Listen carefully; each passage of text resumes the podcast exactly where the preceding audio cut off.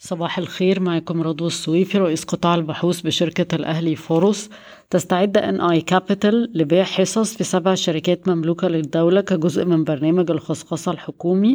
منهم اتنين هيتم استكمالهم قبل يونيو 2023 بدأت وزارة المالية بقبول الأوراق الخاصة بالمصدرين للمرحلة السادسة من برنامج دعم الصادرات بإجمالي 10 مليار جنيه وسيتم سداد المبالغ في يوليو وأغسطس.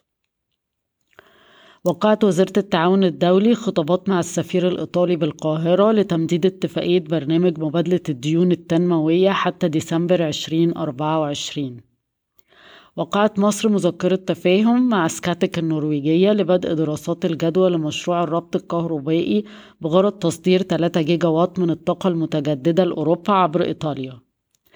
أباتشي تستهدف الحصول على امتيازات جديدة بالصحراء الغربية لحفر المزيد من الآبار. تقدمت البورصة المصرية بطلب للحصول على الموافقة المبدئية من هيئة الرقابة المالية لتأسيس شركة تسوية مشتقات مالية. القبضة الكويتية صافي الربح للربع الأول من 2023 60 مليون دولار بانخفاض 16% على أساس سنوي على خلفية انخفاض الإيرادات ب 23% على أساس سنوي ل 225 مليون دولار بسبب الانخفاض اللي حصل في أسعار اليوريا عالميا. والتأخير اللي عادة بيحصل في رفع الأسعار في NatEnergy على الرغم من ارتفاع الإيرادات اللي شفناه حصل في سبريا السهم بيتم تداوله عند مضاعف ربحية ست مرات و EV to EBITDA تلاتة وتلاتة من عشرة مرة.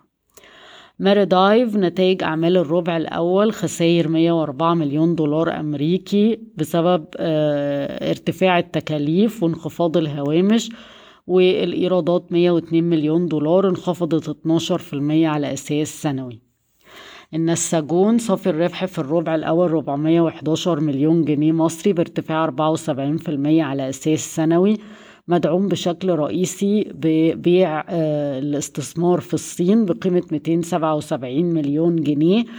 زائد طبعا حصل ارتفاع للهوامش بسبب ارتفاع الأسعار بشكل عام وانخفاض مدخلات الإنتاج اللي هي أهم واحدة فيهم طبعا البولي بروبيلين إحنا راجعنا التقييم بتاعنا بسبب افتراضات سعر الصرف. آه وكمان توقعات أسعار السلع العالمية ورفعنا القيمة العادلة ل 18 جنيه ونص مع الحفاظ على آه زيادة الأوزان والسهم بيتم تداوله عند مضاعف ربحية ست مرات لعام 2023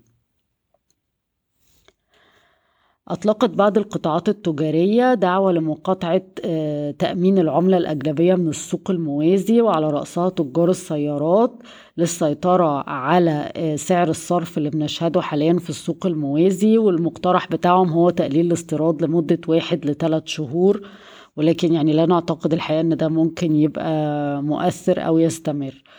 في توقعات برضو في السوق باستمرار, باستمرار في ارتفاع أسعار الدواجن في ظل انخفاض الإنتاج وفقدان الصناعة أكتر من 80% من الطاقة الإنتاجية. وراسكم للفنادق. رفعنا القيمة العادلة لعشرين جنيه وأربعين قرش تقريبا.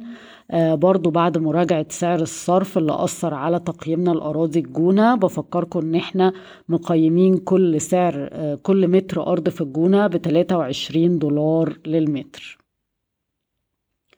صادق دفعت دفعة أولى للحصول على قطعة أرض بمساحة 180 فدان جنوب مشروعها بالساحل الشمالي سيزر بتخطط لاستثمار 10 مليار جنيه مصري في تطوير المشروع خلال أربع سنوات. مدينة نصر هتوزع 15 قرش للسهم بعائد توزيع 4.6 من عشرة في المية وأعلنت تاريخ التوزيع.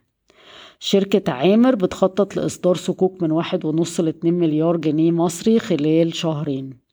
EFG دعت لجمعية غير عادية 24 مايو لمناقشة تغيير الاسم ل EFG Hermes Holding ورفع رأس المال المصدر والمدفوع ب 25% ل 7.3 من عشرة مليار جنيه.